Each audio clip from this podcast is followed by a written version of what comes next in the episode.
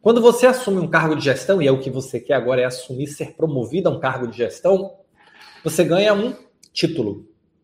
E o que é que esse título significa? Que você precisa desenvolver novas habilidades, que as habilidades técnicas não são suficientes. Então veja qual é o título. Você ganha a sua primeira promoção, você vai ser supervisor, coordenador de supervisor de faturamento, supervisor de manutenção, supervisora de enfermagem, supervisor de, do centro cirúrgico, supervisor ou coordenador ou gerente. O que, que isso significa? Que você vai ter que juntar habilidades técnicas com habilidades gerenciais. Na prática é isso. Quando você tem um, um cargo composto, significa que essa composição é uma parte gerencial e uma parte técnica. Porém, só te treinaram até hoje para fazer a parte técnica. E você vai precisar desenvolver essas habilidades de gestão. E como é que você desenvolve essas habilidades de gestão? Você vai desenvolver essas habilidades desenvolvendo o seu dom da gestão. E o que é o dom? O dom não é algo que você nasceu com ele. O dom é disciplina, organização e método. Ter um método. Quanto mais você sustentar o seu processo no método, mais você consegue aprender, mais você consegue rodar de novo, entender o que deu certo, entender o que deu errado, corrigir e ir para o próximo ciclo. Então, um dos segredos do processo é desenvolver o dom da gestão. Mas aí você deve estar pensando assim, mas Roberto, eu ainda não tenho esse cargo de gestão.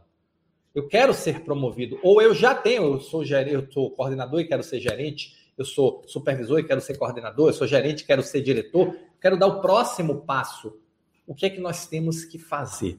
Nós temos que sustentar o desenvolvimento do dom e você aplicar com disciplina e organização para você mostrar o potencial. Então, uma questão importante é: se você quer alcançar um cargo superior ao seu, a primeira coisa que você tem que fazer é começar a pensar e se comportar como se você já tivesse. Por quê? Porque isso vai mostrar o seu potencial.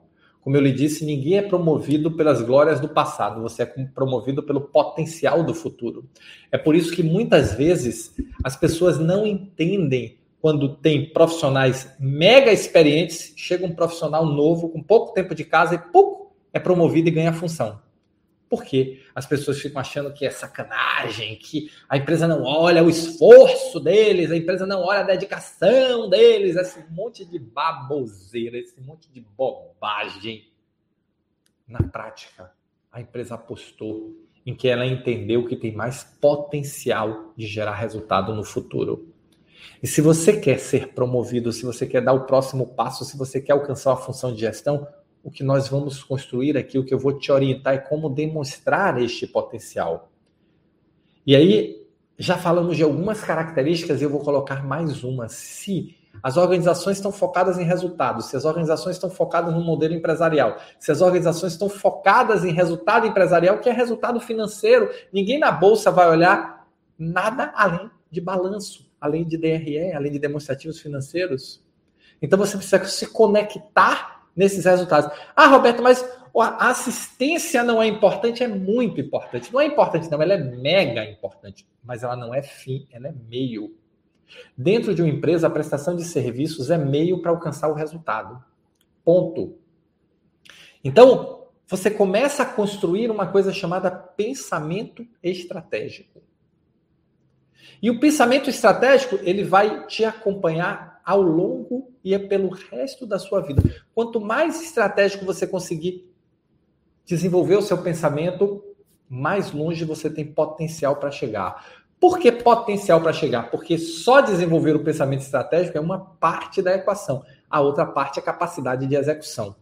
Então você vai ter que mostrar pensamento estratégico, ou seja, um pensamento que está conectado com o objetivo da organização, com a missão da organização, com as metas da organização. Você vai pensar estrategicamente como você mobiliza os recursos que você tem à sua disposição para entregar resultados melhores, mas você vai ter que ter também uma capacidade de execução significativa. Por quê? Porque não adianta você ter um pensamento estratégico maravilhoso, mas não entregar nada. Então, você vai se posicionar com a mentalidade do cargo que você quer ter. Você gostou desse vídeo? Quer saber mais? assista o vídeo completo no YouTube. Vai lá, aqui embaixo está o endereço www.youtube.com.br. Estou te esperando.